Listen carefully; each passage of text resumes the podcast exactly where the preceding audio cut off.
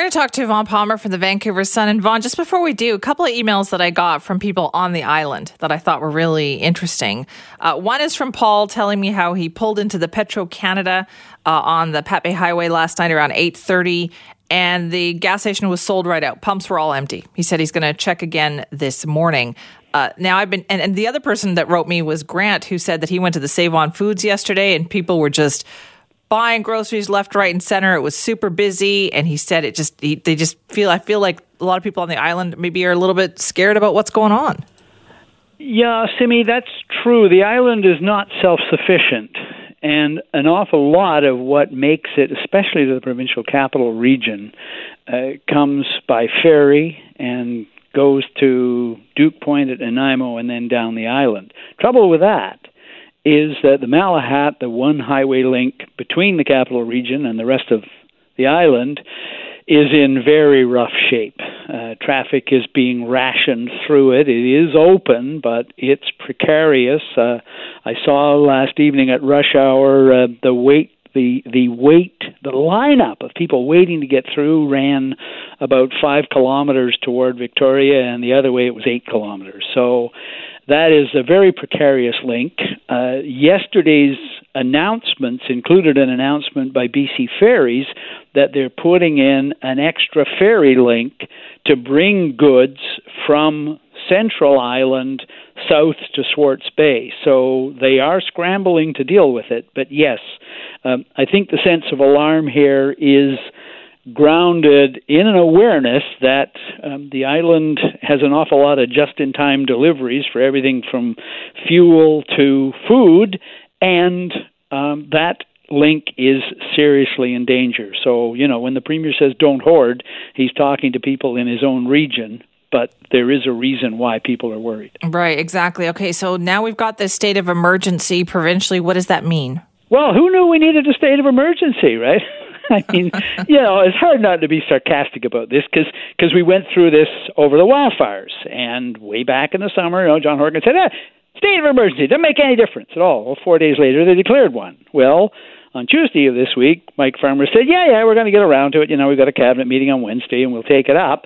So we've got a state of emergency. It, it does make a difference because it brings – the power of centralized control to the central government, which has all of the resources it can use. I mean, I heard from New Democrats yesterday. Uh, feeding me the party line that oh it doesn't make any difference and then suddenly it does make a difference so they're doing this now simi to deal with the fallout it allows them first of all to um, uh, clear routes for supplies and say no non essential travel. It allows them to commandeer resources, which is something that some governments have been doing already. Uh, you know, Washington State declared a state of emergency on Monday, uh, so two days later we get around to doing it. Um, it's clearly an important thing to do, but the being in no rush to do it is characteristic of the way the New Democrats have been dealing with these crises for a while. And every time you talk to them about it, they say, oh, this is an unprecedented situation. Well, yes, so doesn't it call for unprecedented measures? Shouldn't you be taking a new and more innovative approach rather than the way you've dealt with this in the past? Right. They seem to be very sensitive to this issue, and this isn't the first time of providing too much information? Yeah, you know the the uh, alert ready system. Um, asked about why didn't you use it.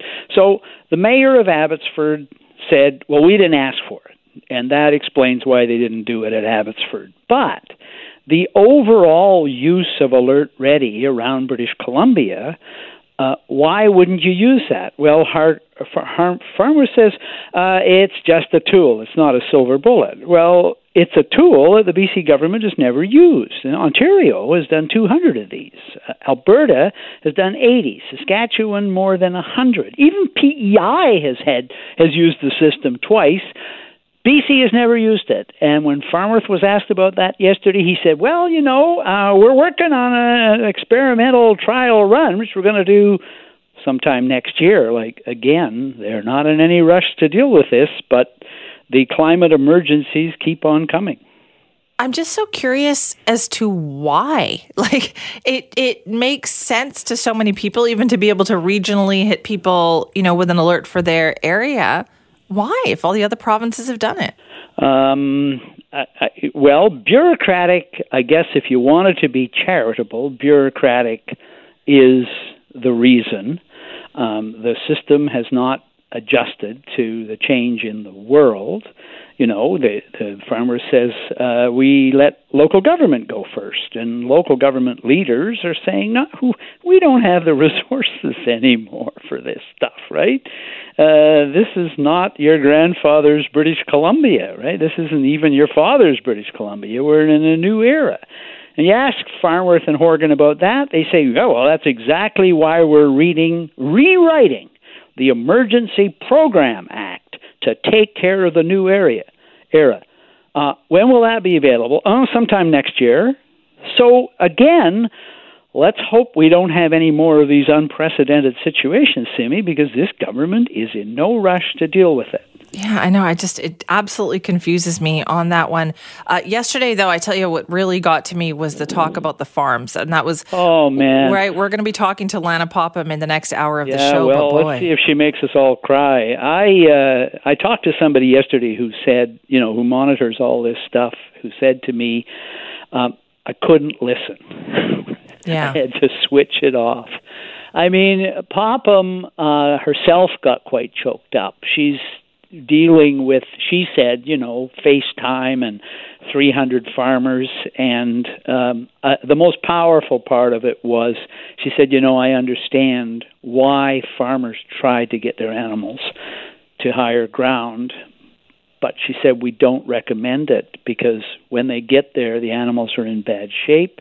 And she said uh, she heard from farmers who tried to get their animals out and the roads were overwhelmed and they had to abandon the effort. So no, this is uh, well. She said a thousands of animals have perished. Mm. I, um, it, it it's a tragedy at many many levels, and there's certainly a human tragedy and a tragedy for people. But um, you know the animals are in our custody, and you can see why farmers are just broken up by this. Yeah, and I guess like what are they going to do at this point? Those farmers are going to need a lot of support. Yeah, and you know, there's there's farm insurance and crop insurance and animal insurance and all that, and that'll be there. Although again, you know, one of the things she said yesterday was we what we had three or four days worth of feed for all these animals, and that's running out. So one of the scrambles yesterday was to just get food um, to the animals. Again, um, you know, and what is it? The number uh, that was used in the legislature yesterday was what fifty percent of British Columbia's food comes from the Fraser Valley. Mm-hmm. Uh, so, uh, you know, the, the the fallout from that, even when we get the roads open and start paying for the insurance and save what we can, uh, this is going to have a long-reaching impact on life here in BC.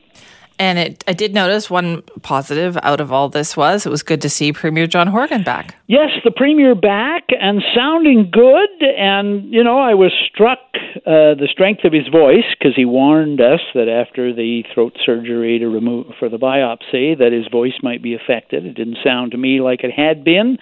Uh, you know, he he praised British Columbians for being resilient in this. Uh, clearly, John Horgan is, re- is resilient as well.